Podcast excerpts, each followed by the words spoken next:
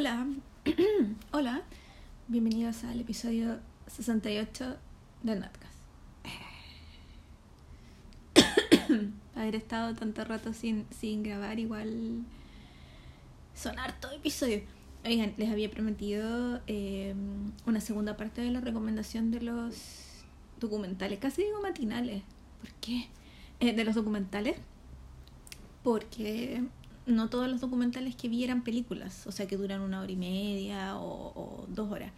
Vi también varias series documentales con muchos episodios. Em, y la verdad tenía ganas de esperar a, ver más, em, porque estoy grabando esto al día siguiente que grabé el anterior, pero mi memoria es tan mala que me dio susto. Eh, que se me olvidaran lo que sentí, lo que pensé, lo que me gustó, lo que no me gustó, porque aunque lo anote no es lo mismo.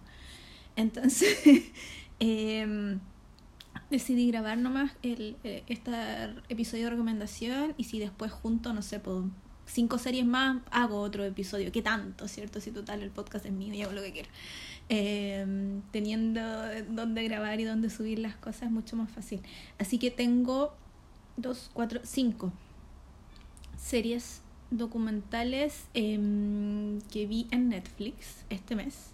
Como que me gustó eso de, tirarme el fin de semana, sobre todo esos fines de semana donde hizo mucho frío, llovió todo el día, mi, mi casa es oscura, o sea, lloviendo, eh, la luz natural que entra igual es poquita, entonces eh, no me gusta hacer rompecabezas, por ejemplo, con la luz prendida, me gusta con la luz normal. Entonces esos días en que en realidad, no, entre comillas, no podía hacer las cosas que me entretienen hacer los fines de semana en encierro, eh, eran como ideales para poder tirarme a ver tele. Y estuve dos fines de semana en cuarentena así, en que me veía la, la, serie documental de seis episodios, cuatro episodios eh, de un viaje. Entonces, después yo decía, ya he visto demasiada tele y me paraba y lavaba losa o barría, qué sé yo. Pero era como sentarme exclusivamente a ver los documentales. Y por eso yo creo también que me afectaron algunos bastante. Lloré harto, me dio harta rabia, estaba como intrigada. Me gustaron varios de los que vi, otros no tanto. Em, creo que he tenido suerte también en ver documentales que son recomendables. porque, por ejemplo, en el episodio pasado, el de las películas, dejé afuera uno. De todos los documentales que he visto, de todas las películas documentales que he visto, dejé uno, uno solo afuera porque no me gustó. Y el otro que lo dejé afuera fue porque no está en Netflix y ya no sé dónde se puede encontrar, porque em, es el eh, Neve Pasarán, que es un documental sobre los trabajadores escoceses de la Rolls Royce que se negaron a arreglar los motores de los aviones de la FAT eh, que mandaron eh, para arreglar a Escocia y esto en dictadura. Entonces, em, al final el documental habla como del efecto mariposa que tuvo esta acción de un trabajador escocés. Em, en nuestra historia y en la dictadura chilena. Pero yo lo vi en eh, la página web, eh, creo que es de la radio cooperativa, no estoy segura eh, de, de, dónde está el documental porque estuvo disponible dos semanas. Y cuando yo lo vi fue el último día que estuvo disponible. Entonces no sé dónde se puede ver. No sé si está en YouTube. Y por eso no lo quise mencionar, lo mencioné ahora porque me acordé. Y en realidad es un súper buen documental, yo lloré un montón. porque aparte yo tengo una relación como muy cercana con Escocia, entonces como que me llegó por todos lados pero no sé dónde se puede ver. Y el otro que dejé afuera fue un documental de una escritora que en realidad fue como, yo lo vi porque pensé que era feminista y en realidad no era feminista. O sea, quizá es, pero no escribe de feminismo, entonces fue como, ya lo vi, fue interesante, pero nada más. Y ahora em, les tengo de verdad cinco documentales que me gustaron harto. Bueno, uno no me gustó tanto, pero los, los otros los encontré súper buenos. Y mm, hay uno que he visto mencionado bastante en, en, internet, quizás porque habla como de gente más famosa y los otros no. Entonces por eso mm, también los quería, los quería comprar. Al final tengo un montón de recomendaciones, pero así, montones. Así que mm, quédense, escúchenme, no me dejen hablando sola. Estoy hablando súper sola. Ya, se los voy a recomendar en el orden en que los vi. El primero se llama Filthy Rich o Super Rico, que no es rico de buen mozo, sino rico de plata. Eh, que es un documental de este año, del 2020, lo entrenaron así como en marzo. Em, y yo empecé a ver el, eh, como tweets sobre el documental del caso que se hablaba y qué sé yo, porque antes de esto no tenía la más puta idea. Yo reconozco que la historia gringa y lo que hagan los gringos me da muy lo mismo, Entonces, eh, ni siquiera me da morbo como, no sé, como con la monarquía británica, uno dice, uy, la princesa le echó, o sea, se va a divorciar de no sé quién por esto. Es como, ay, qué entretenido, ¿cachai?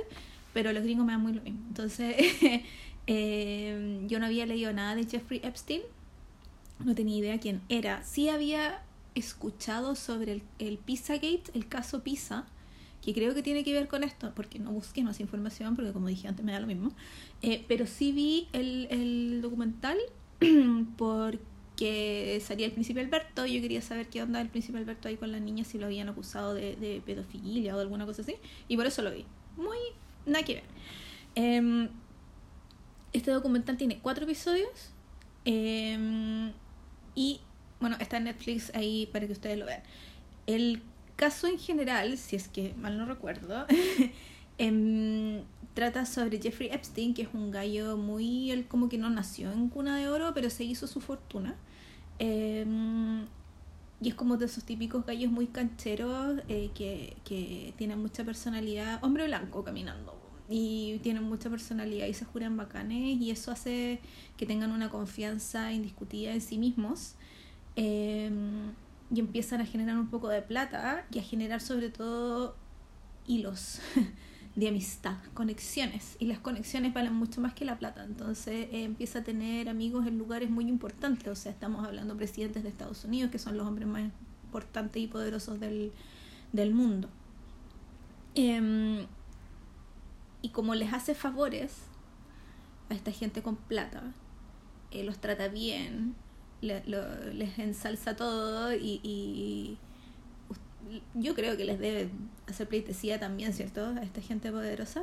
Se crea como un círculo muy vicioso de, de los círculos de política, de poder y de plata en Estados Unidos con este tipo em, que tenía una isla privada, eh, que tenía alcance a muchas cosas de lujo, y hacía muchas fiestas donde invitaba a gente muy famosa en, en Beverly Hills y en esta isla donde iba. El problema, claro, en el momento era como, sí, este gallo hace fiestas y tiene mujeres jóvenes para esta gente poderosa y es súper bacán todo y mucho lujo y mucha gente famosa, etc.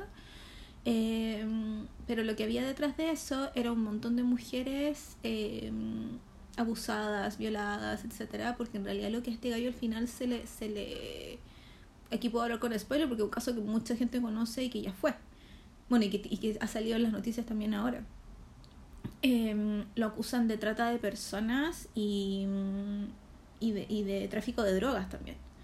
Entonces, eh, a mí lo que me llamó la atención fue que como que mucha gente comentaba, antes de ver esto, mucha gente comentaba en Twitter que el documental los había dejado así como muy palollo eh, no, terrible el documental, que hay súper mal después de verlo. Y dije, chuta, como que tampoco quise, porque tan nervosa no soy y no quería saber como detalles ni nada. Pero dije, ya lo voy a ver para poder eh, comentar con razón o no. Y lo encontré súper fome. eh, como que todos esos comentarios que yo había leído en, en, en Twitter los encontré súper exagerados o esta gente de verdad no había visto, era, era el primer acercamiento que tenían a una historia de abuso y a una, una, historia de, de, tráfico de personas y de violación. Eh, no, estoy, no estoy segura si la gente que comentó era nombres o no, pero no, no, no quiero generalizar. Eh, me parece que el documental sí es un documental, eh, es una investigación periodística bien hecha que tiene la suerte de entrevistar a un montón de protagonistas, las mujeres que fueron llevadas a este lugar, que tuvieron eh, contacto y relaciones con Bill Clinton, con el príncipe no sé cuánto, con gente muy millonaria. Trump sale metido entre medio también. Este gallo era muy, muy amigo de Trump, de Melania, con su, con su polola, que es una francesa que ella la, metieron, no sé si la metieron presa, pero la justicia la encontró hace, hace como muy poco, entonces el caso sigue y ella, y ella siempre ha dicho que ella no tiene nada que ver, que no tenía idea de ni una cosa. Y las mujeres que, que mm, entrevistan en el documental dicen, no, pues ella era la que nos traía, ella era la que nos decía, eh, ven a nuestra habitación, masajeale los pies a tal gallo. Eh, entonces estaba como ahí todo muy, muy cochino, muy metido. Eh, no quiero decir que porque no habían detalles así como escabrosos el documental sea fome, sino que yo de verdad pensé que iba a ser como mucho más crudo el relato. Y lo encontré muy políticamente correcto. La, creo que la, la, la palabra más fuerte que usan es violación, pero no, no te dan detalles de nada más, no te cuentan ninguna otra cosa, no te muestran nada, por, obviamente. Entonces encontré que era muy políticamente correcto el modo en que las denunciantes se refieren a la gente que abusó de ellos. Y eso me llamó la atención, porque me daba la impresión de que se estaban censurando solas. Y, mm, no sé si tiene que ver con el trauma, no sé si tiene que ver con el tono que quería tener el documental, em, pero sí encontré como que faltó eso, como que, como que me faltó rabia quizás, no sé. Em, cuando, una, cuando has escuchado otros relatos de otras mujeres que han pasado por cosas así, es mucho más crudo y de verdad se te paran los pelos y es como te dan ganas de pescar una, no sé, un bate de béisbol y le partirle la cabeza a estos huevones. Entonces, eh, acá no pasa.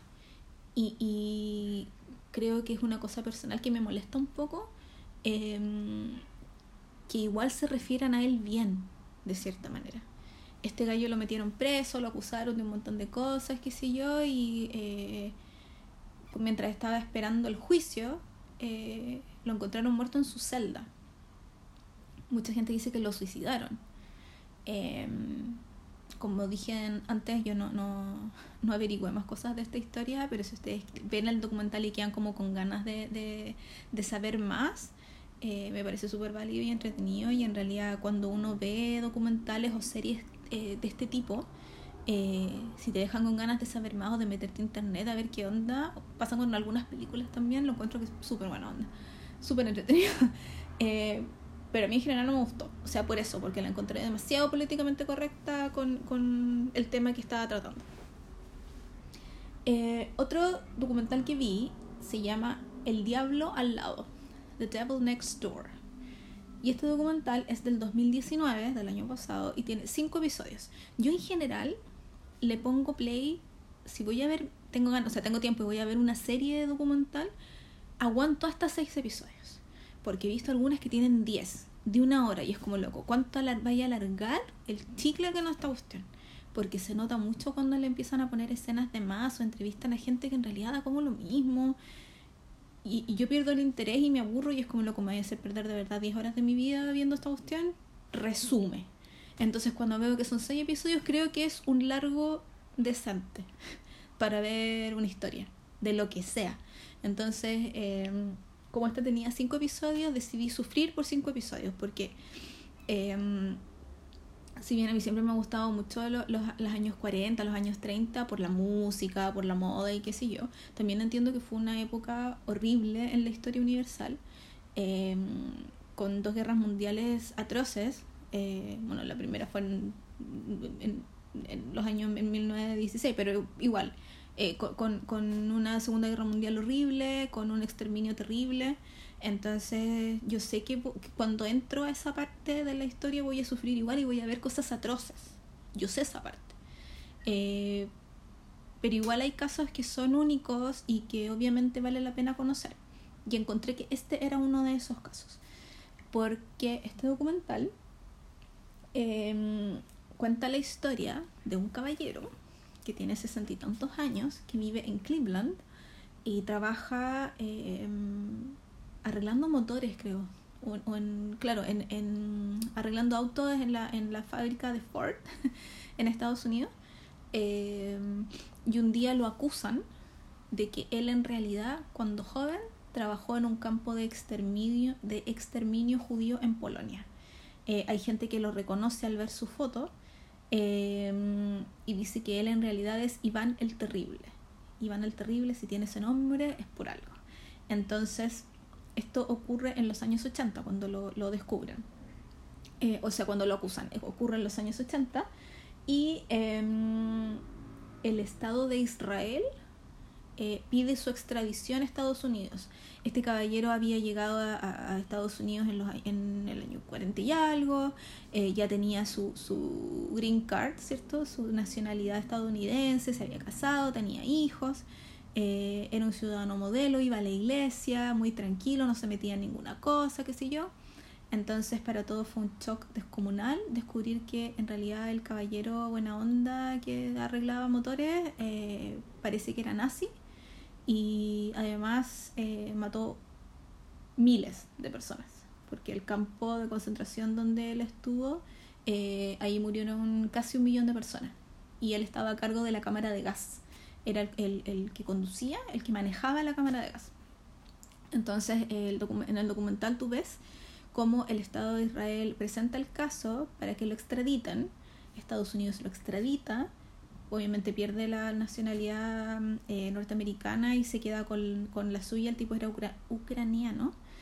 Entonces, em, el juicio se desarrolla en Israel, eh, donde testifican un montón de sobrevivientes, o sea, un montón entre comillas, porque fueron súper pocos los sobrevivientes al campo de concentración pero logran llevar, no sé, a 7, 10, 15 sobrevivientes de, de, de lo que ocurrió. Y muchos de ellos muy viejitos, eh, muy con el trauma a flor de piel.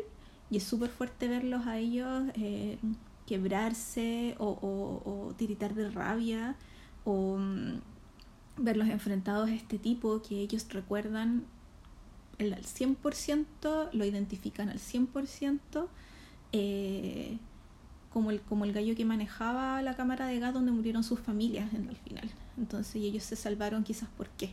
Eh, se habla también mucho de la culpa que sienten los sobrevivientes por haber sobrevivido, porque sus familias completas murieron y ellos no. Eh, y quizás es algo para entender en cómo la comunidad judía vive ahora también.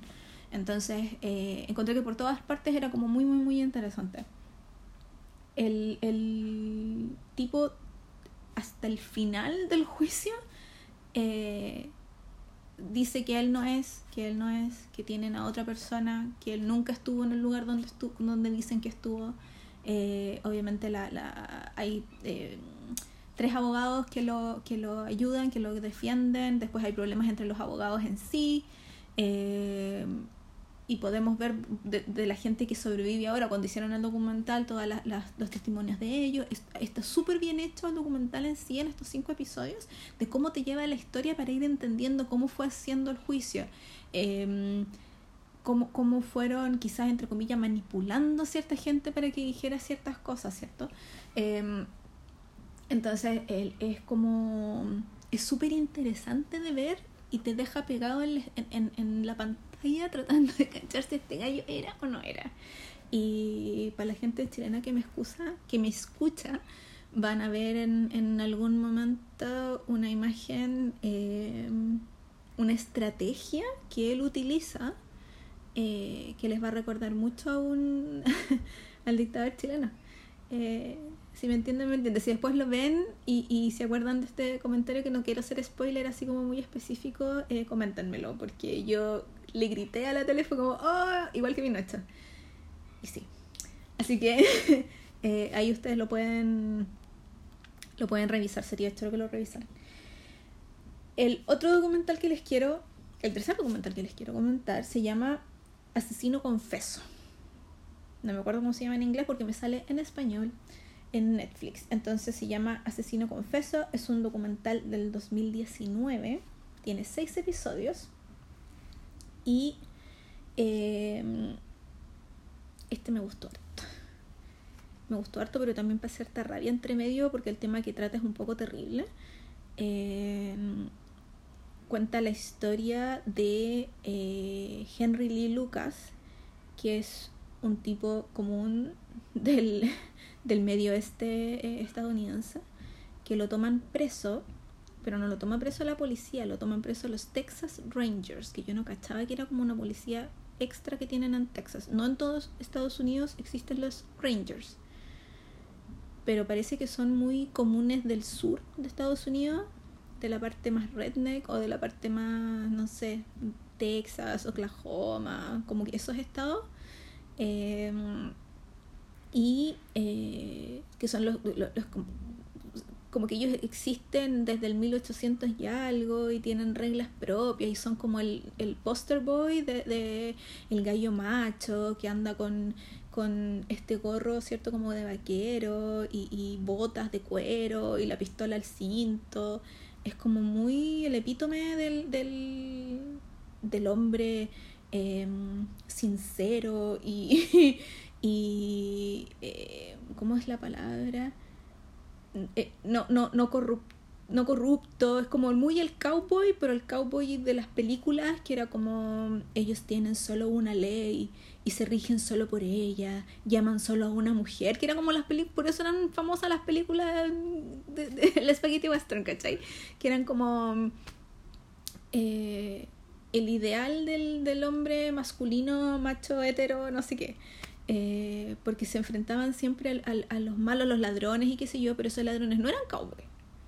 Vivían en este, en este estado y en este sistema, pero no eran, no eran cowboy en sí, no, el cowboy era, por eso era el sheriff, fuera Clint y Clint Eastwood eh, prendía el fósforo con la, con la suela de la bota, que eran como rudos, era como eso. Eh, entonces, esta, este grupo de policías, entre comillas, que tienen una reputación de hace ya 100 años de ser eh, gallos eh, derechos, conforme a la ley todo, eh, no, no corruptibles ni nada. Em, ellos son los que toman a este tipo que se llama Henry Lucas, que es un gallo que ya debe tener 40 años, y lo interrogan por un asesinato, porque encuentran eh, a una señora de edad muerta en su casa, que era donde este tipo vivía, seguramente le arrendaba una pieza o, algo así, eh, encuentran muerta esta señora y que ha desaparecido una chiquilla de 15 años. Entonces lo toman preso por este caso. Y este gallo dice, sí, yo las maté por esto, por esto, por esto. Eh, los lleva al lugar del crimen, encuentran efectivamente lo que él dice que está en el lugar del crimen entonces ya lo tienen listo, confeso, maravilloso por el, el, crimen de dos personas. De hecho, él dice que él, él, pololeaba con la niña de 15 años y que es la única chica la que ha amado en su vida. Entonces, eh, estando en la, la parte de la interrogación con los Texas Rangers, este gallo empieza a confesar y a confesar y a confesar asesinatos. Y llega a un punto en el que ya ha confesado 100 asesinatos de mujeres en todo el territorio estadounidense, ni siquiera en el estado, sino que en todo el, el, territorio estadounidense, los Texas Rangers le preguntan, ¿y esta mujer la conoce? Sí, la estaba haciendo dedo no sé dónde, yo la subí a mi auto, iba con un amigo, el amigo obviamente está preso, em, por otra cosa, que sé yo, entonces eh, la subimos y ella no quiso tener sexo con nosotros, entonces nosotros la violamos y la matamos y la tiramos no sé dónde. Entonces empieza una bola, el efecto bola de nieve de este gallo ha confesado un montón de crímenes, tiene, un, tiene un cómplice y los Texas Rangers empiezan a juntar y a juntar confesiones y a cerrar casos. Porque si este gallo está confesando que mató a Pepita y Pepita estaba no sé dónde, y chuta, en realidad Pepita sí estaba no sé dónde, eh, lo llevan al lugar donde la encontraron y él dice, sí, aquí mismo la encontré, estaba aquí, estaba allá, todo empieza a encajar y empiezan a, métale, cierra casos, cerrando casos, cerrando casos.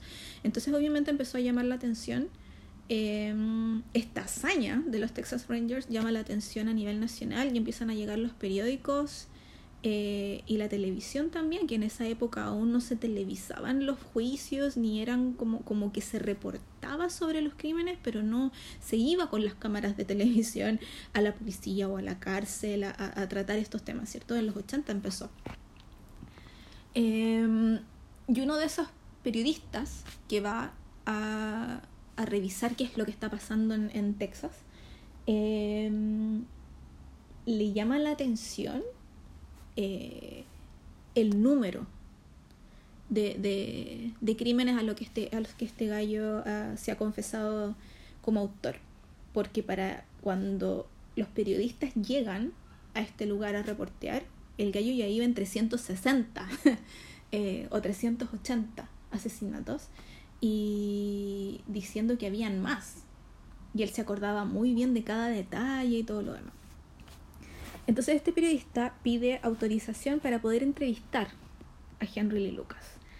Y mm, como cualquier persona sensata, digamos, eh, va muy preparada, preparado a esta entrevista eh, con, con, con información que han dado, que han liberado los Texas Rangers, pero también haciendo su propio reporteo, ¿cierto? Porque esa era el, la pega que él tiene que hacer. Eh, pero le llama demasiado la atención cuando llega a hacer entrevista que el tipo no está en la cárcel, está en, como en la comisaría aún, eh, anda sin esposas, lo tienen eh, todos los días, lo, lo, sacan a pasear a ver distintos lugares del crimen, eh, lo tienen con una, una provisión sin fin, al parecer, de cigarrillos, café, malteadas, comida eh, muy relajado todo, él muy risueño todo el tiempo y que pareciera que tuviera una relación de amistad con el Texas Ranger que dirige, con el más antiguo, digamos, con el, con el, con el cabecilla. Eso al periodista como que le empieza, le empieza a llamar demasiado la atención y por lo mismo decide em, meterse más aún en esta investigación porque él le tiene que caer gato encerrado.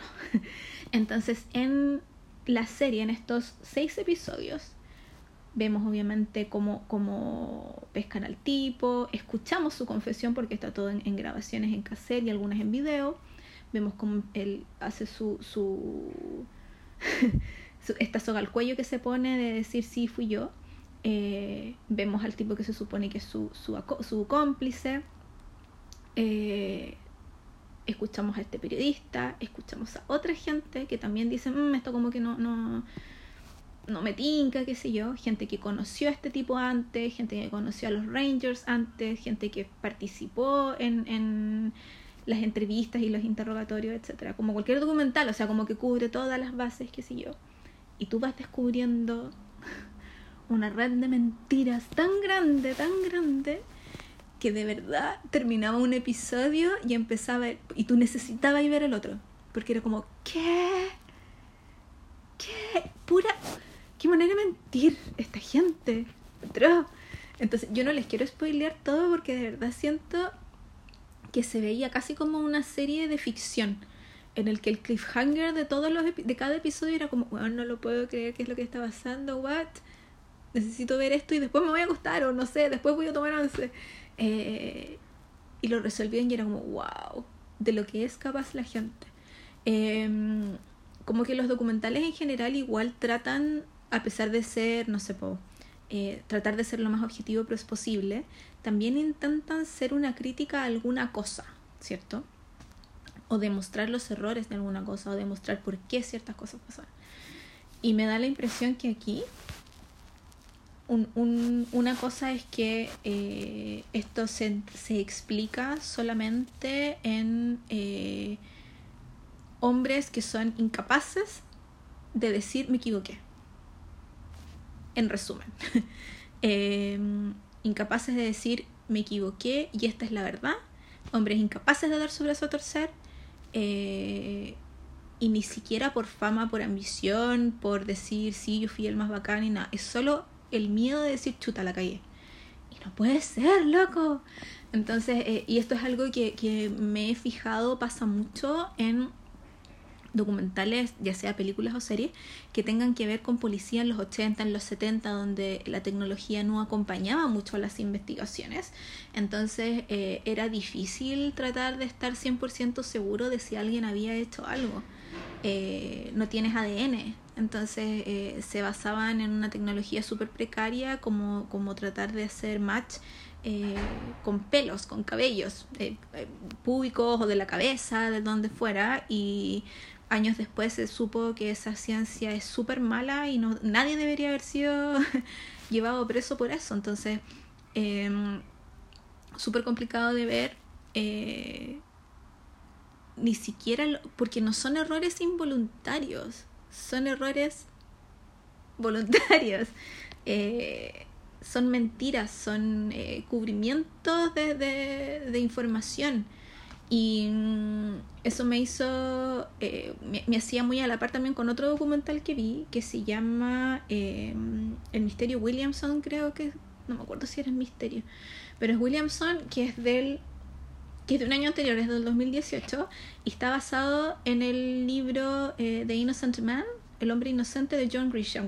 John Grisham es un gallo, el que escribió, no sé, por informe pelícano, Eh, John Grisham escribió Jurassic Park también, es un gallo súper prolífico en ficción, pero que Jurassic Park es como la, la, la, excepción a las cosas que escribió porque generalmente escribía sobre em, juicios, como que eso le gustaba mucho. Y el único libro de no ficción que escribió es El hombre inocente. Y ese libro lo escribió después de enterarse eh, de, un, de dos casos de em, asesinato en un pueblito enano en el sur de Estados Unidos que se llama Ada, como Ada, eh, en Oklahoma, que también es cerca de Texas, no sé qué. Entonces, eh, ese documental también lo vi, ese tiene cinco episodios, seis episodios. Y es una crítica al sistema judicial que utilizan los estados en Estados Unidos porque cambia de estado a estado las leyes. Eh, y eso es una crítica, como el otro era una crítica a los Texas Rangers y cómo funcionan ellos, digamos.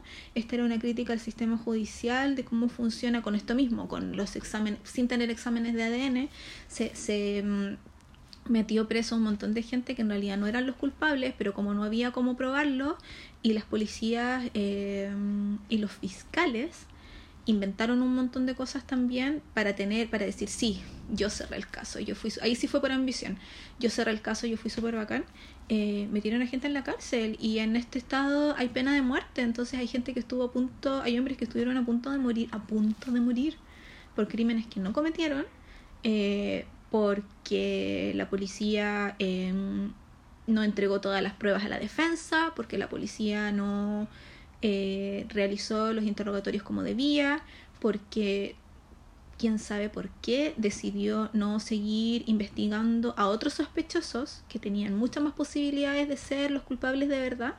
Entonces hay un dejamiento eh, y, un, y, un, y ganas de cerrar casos solo por cerrar casos sin estar seguros de si es verdad o si no, que en realidad merman en la confianza que tiene la gente en la policía a nivel universal casi.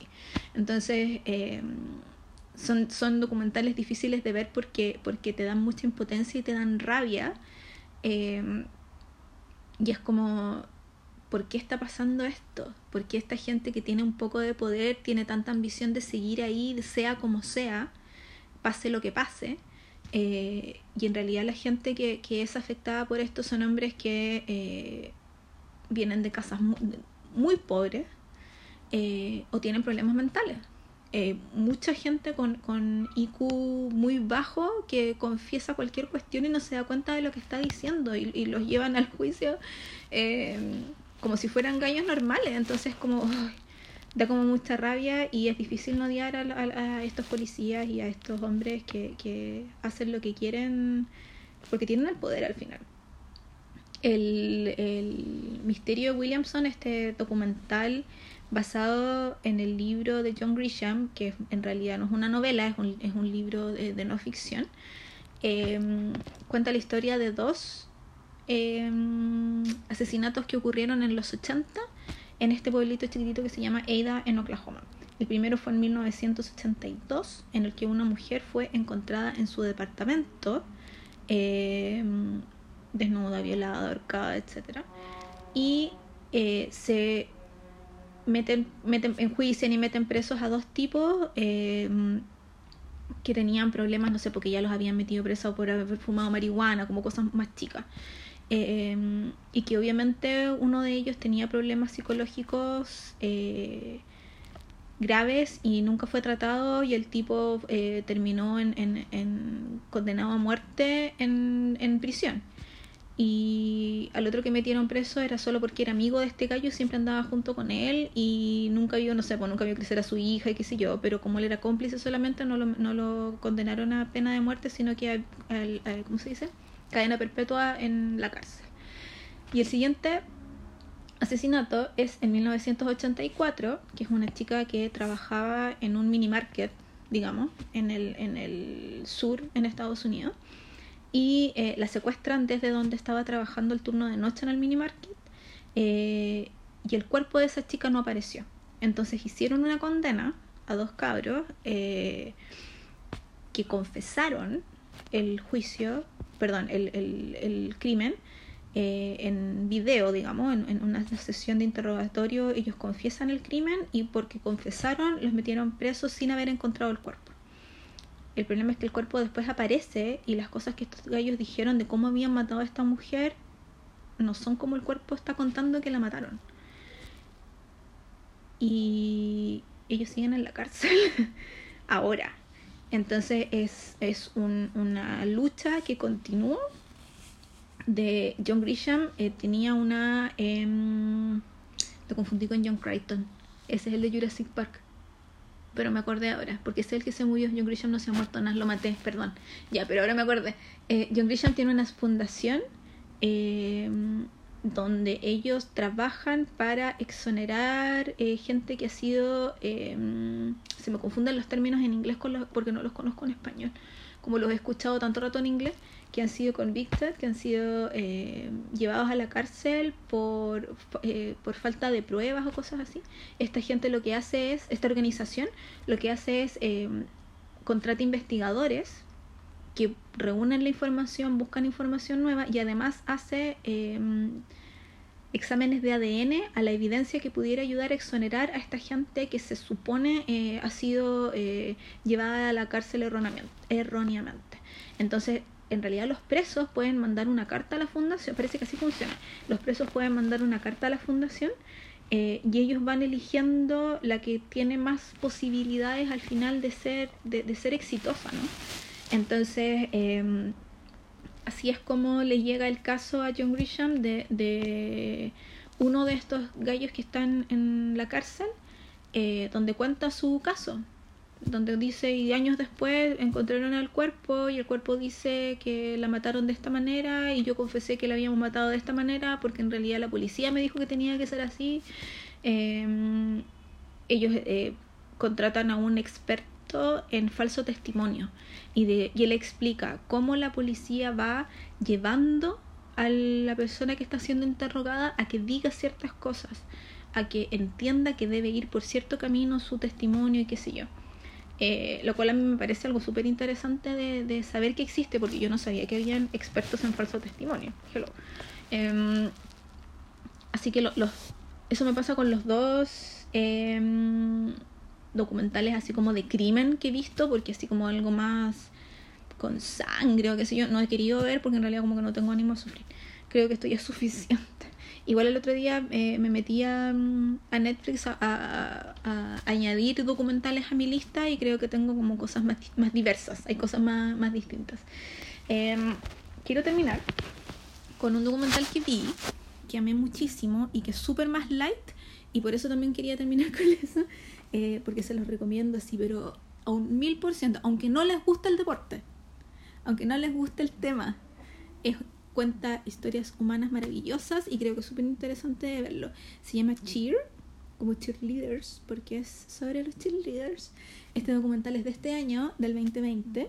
Eh, son seis episodios de un poquito más de una hora y cuenta la historia de un grupo de cabros de no sé cuántos años, tendrán 18 o 20 años. Eh, ellos son estudiantes del Navarro College en Texas también y son parte del equipo de cheerleader de ese college, que es como una universidad comunitaria, no es una universidad real, eh, es como el Community College. Eh, que es donde ellos después de salir del, del, high school, del colegio, pueden hacer dos años acá y sacan como un, título técnico, una cosa así. Entonces em, ellos explican que la carrera de líder de la gente que va al community college es súper corta porque son como tres años, no es más que eso. Eh, ahora, lo choro es que el Navarro Community College ha sido campeón nacional de cheerleader 12 veces, 13 veces. Y todas esas victorias se las deben a la entrenadora. Y la entrenadora se llama Mónica Aldama y es maravillosa. Quiero que sea mi mamá, no mentira. Eh, Mónica Aldama es eh, nacida y criada en este lugar, en esta ciudad. Fue al, al, colegio ahí mismo. Ella también fue cheerleader en una época en que el cheerleader en realidad solamente eh, eran chiquillas que eh, alentaban al público que iba a los juegos de fútbol americano o de, de, rugby. Eh, hay cheerleader también en, en, partidos de básquetbol, pero ellas eran los que estaban así como a un lado con los plumeros eh, gritando para que la gente alentara al equipo. Ese era como, como se usaban los cheerleaders antes de. Y se hacían algunas pirámides así como muy en cuclillas, o sea, perdón, en, en cuatro, digamos, todos, eh, tres abajo, dos arriba y uno más arriba. Esas eran las super pirámides. Y hace un par de años se empezó a, competir, digamos, eh, o sea, el, el hacer el cheerleader, cheerleaderism en general pasó a ser un deporte como tal.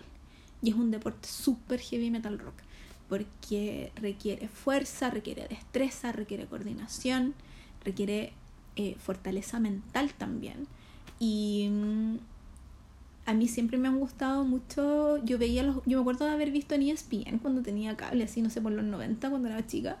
Eh, veía los campeonatos de cheerleader en, en ESPN en los veranos y era como muy. Wow, hacían cosas muy heavy y, y la música era como muy. Wow, y, y, ellos gritaban y hacían pirámides y daban volteretas y habían grupos que eran eh, mixtos y otros que eran solo niñas y habían unas niñas que eran muy chiquititas y otras no tanto. Y eran como porque ese campeonato es, es, gringo nomás po. yo no me acuerdo haber visto gente de otros países que iban a competir eran solamente universidades estadounidenses. Y mm, además mi amiga la Ale fue cheerleader eh, también. Entonces ella cuando, cuando mm, hacían campeonatos acá en Santiago eh, yo la acompañé un par de veces a ver como, como los preliminares que hacían, hacían competencias. En realidad todo lo que yo sé de cheerleader lo sé porque Lale me ha contado. Porque cuando íbamos a, la, a las competencias acá en Ñuñoa, eh, ella me explicaba, no, lo que pasa es que esto es un show que primero se muestra, entonces les sirve a las niñas para eh, entender cómo es una competencia para que no lleguen tan increíblemente nerviosas a la competencia en sí. Además acá muestran la rutina, también hay jueces, entonces a ellos les a los grupos les sirven para eh, saber qué es lo que tienen que arreglar, qué es lo que no. Y mm, en, en, el documental nombran eh, un campeonato en Daytona. No sé dónde está Daytona, pero era como muy al lado de la playa y eh, esa era como la meta donde tenían que ir porque ahí iban a pelear los nacionales, no sé qué. Y los campeonatos a los que, o sea, a los que yo fui, que obviamente son con grupos de colegios chilenos, em, yo me acuerdo que él estaba trabajando de entrenadora de uno de esos em, grupos y a ella le tocó viajar a eh, Miami un año acompañando, bueno, aparte porque era parte del equipo técnico, acompañando a, este grupo a competir, porque ahí sí iban grupos de todo el mundo. Y, loco, los grupos chilenos les va súper bien. En serio, yo quedé así como, ¿What? han sido campeones un montón de veces. Em, no, no, me acuerdo, porque estuvo igual fue hace tiempo, entonces no me acuerdo cuál era el nombre o de dónde eran las niñas que eran como la competencia más fiera de, del grupo de Coquimbo, que era el, el que manejaba mi amiga pero les iba súper riquete. O sea, fueron campeones mundiales, asumo, en, en, porque no me sé los nombres de, los premios, pero fueron campeones, o sea, le ganaron a los gringos. Hello. Entonces nuestra historia así como de cheerleader es súper importante y nadie los pesca y, y, todo lo, pagan los papás. Eh, porque la hora de gimnasio es súper cara y, y, hay que pagar al entrenador, hay que pagar al coreógrafo, hay que pagar los trajes hay que pagar los pasajes, hay que pagar los, las estadías en los hoteles. Entonces es un deporte súper, súper caro, pero que es súper bonito y es súper difícil. Entonces eh, puedes conocer todo eso en este documental, cómo funciona y además te muestran esta disciplina.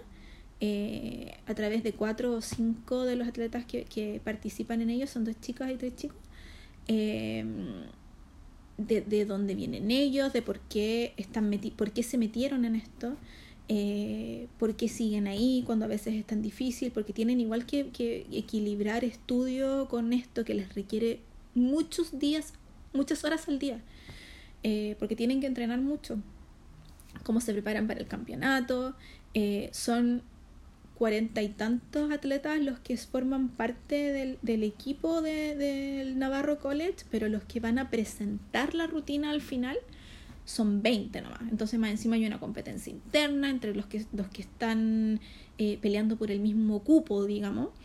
Eh, y es y, claro, puede que hayan animosidades, puede que no, pero es como muy...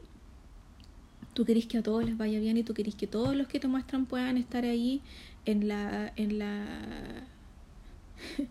en, en el mat. Eh, presentando estas coreografías que cada vez son más difíciles, cada vez son más complicadas. Eh, ellos empiezan a, a, a, practicar la pirámide, porque la pirámide es como el epítome de, de, de cada una de las coreografías y de las presentaciones de los cheerleaders, que además tienen como ciertas dificultades, eh, ciertos elementos técnicos que tienen que hacer, entonces, porque si no les van quitando puntos, ¿cierto? y ellos empiezan a practicar la, la, pirámide como dos o tres meses antes de ir a la competencia porque es tan complicado. Eh, yo me acuerdo que me di cuenta que lo estaba pasando como bien, entre comillas, viendo esta cuestión. Eh, ese día hacía mucho frío cuando vi este momental y yo estaba, pero me sudaban las manos. Estaba tan nerviosa de qué es lo que va a pasar. Eh, y cuando empezaban a hacer la pirámide, porque como que las niñas vuelan eh, por los aires haciendo piruetas, me sudaban las manos, estaba súper apretada. Eh, y quería que, que, que, ganaran todos al final y cada vez que tiraban una niña para el cielo yo decía, wow, se va a caer, se va a caer, entonces estaba muy nerviosa y efectivamente en algún momento te muestran que una de las niñas se cae y cómo suena el piso cuando se caen, entonces es como, oh, es demasiado estresante, pero es entretenido al final. Eh, saber que tú lo estás viendo desde la, comunidad, la, la, comodidad de tu casa y no siendo tú la que está volando por los aires, yo no podría volar por los aires. Eh, al final hay, hay gente que, que, continúa en esto, hay gente que no, hay gente que hace buenas elecciones, hay gente que no. Eh, pero lo super invito a verlo porque yo por lo menos lo pasé fantástico viéndolo. Y me gustó un montón. Lloré al final con ellos así, pero moco tendido. Como que me involucré un montón en sus historias y de verdad lloré así moco tendido, fue súper bonito. Ya. El, en la semana eh, estuve revisando unos artículos que tenía guardados hace mucho tiempo sobre documentales. Entonces anoté, o sea, deben haber, no sé, unos 30, 40 títulos de documentales que recomendaba en el artículo que yo leí, pero anoté varios que a mí me tincaron, porque eran sobre temas que a mí me parecían interesantes. Eh, no sé, pues hay un documental sobre las cartachas, me importa cero, menos 15, entonces no lo anoté. Pero sí anoté un montón de otros eh, y de dónde, dónde se supone que se podían encontrar. Ahora, yo no los he buscado, por lo tanto no estoy segura de si se pueden encontrar o no se pueden encontrar, pero se los voy a dejar igual en una de esas ustedes lo, lo, los encuentran en, en, internet o para bajarlos en torre, no sé. Ahí usted, ustedes... y se los voy a mostrar ahora. Entonces se los voy a comentar ahora. El primero se llama Dear Zachary, como querido Zachary, eh, y se supone que está en Amazon. Ahora, tomen en cuenta que yo el artículo que leí es gringo, entonces lo más probable es que cuando digan en Amazon se refieren al Amazon gringo. Yo no sé si el Amazon, que, si el Amazon es igual que Netflix, que funciona por región. No estoy segura. Entonces, eh, por eso no sé si estará porque no lo he buscado. Yo tengo Amazon, porque la Elena me regalaba Amazon porque es la más linda del mundo, pero no lo he buscado porque hace tiempo que no me meto a Amazon.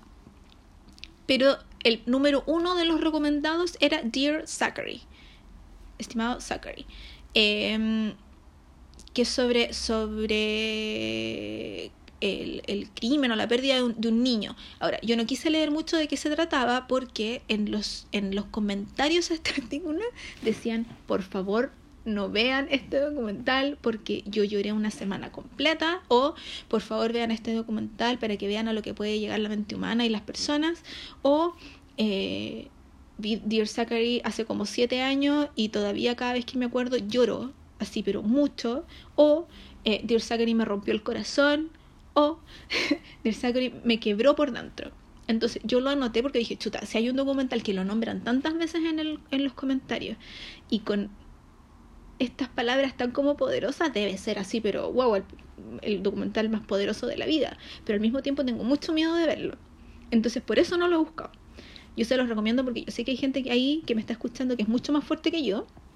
Eh, si lo encuentra y lo ve y se acuerda de mí, por favor escríbame por SoundCloud o por Instagram o por Twitter, por donde sea, escríbanme y díganme qué tan terrible es, porque yo en realidad hay cosas que de verdad no quiero ver porque digo, chuta, si son tan poderosas es por algo y qué sé yo, pero igual soy cobarde y no quiero quedar traumada, ¿cachai? Entonces es como que todo el mundo dice que no vea la tumba de las luciérnagas. Entonces yo la tengo súper vetada en mi vida y yo dije, yo puedo vivir súper bien con el hecho de que jamás voy a ver la tumba de las luciérnagas. Pero todo el mundo que comenta la tumba de las luciérnagas y que yo sé lo que sé de lo que se trata y sé lo que pasa, pero todo el mundo que me sigue comentando la tumba de las luciérnagas me dice, no la veas porque vaya a quedar súper mal. Entonces como que me dio la misma sensación este documental. Insisto, se los comento por si hay alguien ahí que haya visto la tumba de las luciérnagas y, y por último piense, si ya pude sobrevivir a eso, puedo sobrevivir a lo que sea y lo busca y lo encuentra, por favor, Ahora sí, el otro documental que, que encontré se llama Chasing Coral como Buscando Coral, que ese dice que está en Netflix. Y este habla sobre eh, la vida en los arrecifes de corales, eh, muestran mucho la vida submarina, eh, cómo los corales han tratado de sobrevivir en océanos muy contaminados, de las organizaciones que tratan de, de cuidarlos y de que no mueran, porque al final la conclusión es que los corales se están muriendo y supongo que es un llamado también a, a, cuidarlos, a que si se puede hacer algo para mantenerlos con vida, hacerlo. Em, yo les había dicho antes que yo no, no, no veo cosas como de animales por si salen bichos, pero del océano sí, entonces este sí quiero verlo. El otro documental que anoté se llama The Staircase, que este sí está en Netflix y yo lo revisé y sí está, porque también me tinca verlo, pero el otro día leí que em, la persona que hizo el documental tiene una relación afectiva con alguien que aparece en el documental. Entonces, por lo mismo, no sé qué tan objetivo sea su documental al final. Eh, entiendo que también trata sobre un crimen y cosas así. El otro que anoté se llama There's Something Wrong About Aunt Diane. Algo le pasa a la tía Diane. Este también creo que tiene que ver con asesinato eh, en Estados Unidos, obviamente. Eh, este documental también tenía, no anoté dónde estaba, pero este documental también tenía eh, muchos comentarios así como es demasiado bueno, tenía como está muy bien hecho y es súper terrible lo que la señora hizo. Entonces como que quiero verlo. Em, otro se llama Wild Wild Country, Country, que también está en Netflix y este creo que se trata sobre una secta como religiosa. Eh, lo tengo en mi lista, pero no lo he visto aún solo porque he puesto otros antes, digamos. Hay otro que se llama How to Survive a Plague, cómo sobrevivir una plaga. Y este habla sobre el SIDA, de cómo empezó el virus, las primeras eh, investigaciones que se hicieron, em, el estigma sobre eso también. Entonces eh, es algo que yo, es un tema que me interesa, entonces también lo quería ver. Otro documental que anoté se llama Paris is Burning, eh, París en llamas o París está ardiendo. Eh, acá dice que está en Netflix, yo no lo he visto en mi Netflix, así que quizás está en el Netflix gringo.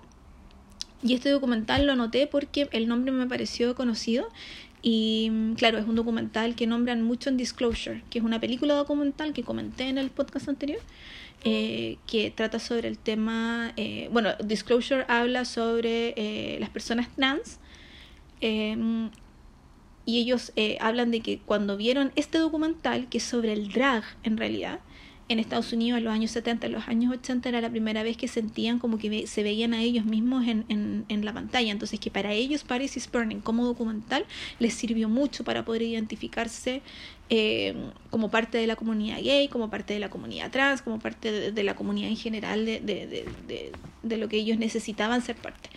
Eh, otro se llama Twinsters, que este sí sé que está en Netflix, o estuvo en Netflix, que es sobre dos chicas eh, surcoreanas eh, que eran huérfanas y las adoptaron, eh, mellizas, y las adoptaron eh, por separado. Entonces después una intenta ubicar a la otra a través de redes sociales. también es un documental que he tenido en la lista hace 500.000 años, pero no, no, he visto aún. Quizás lo veo ahora que ando tan coreana por la vida. otro que anoté se llama The Blue Planet. También está en Netflix y también tiene que ver con el océano.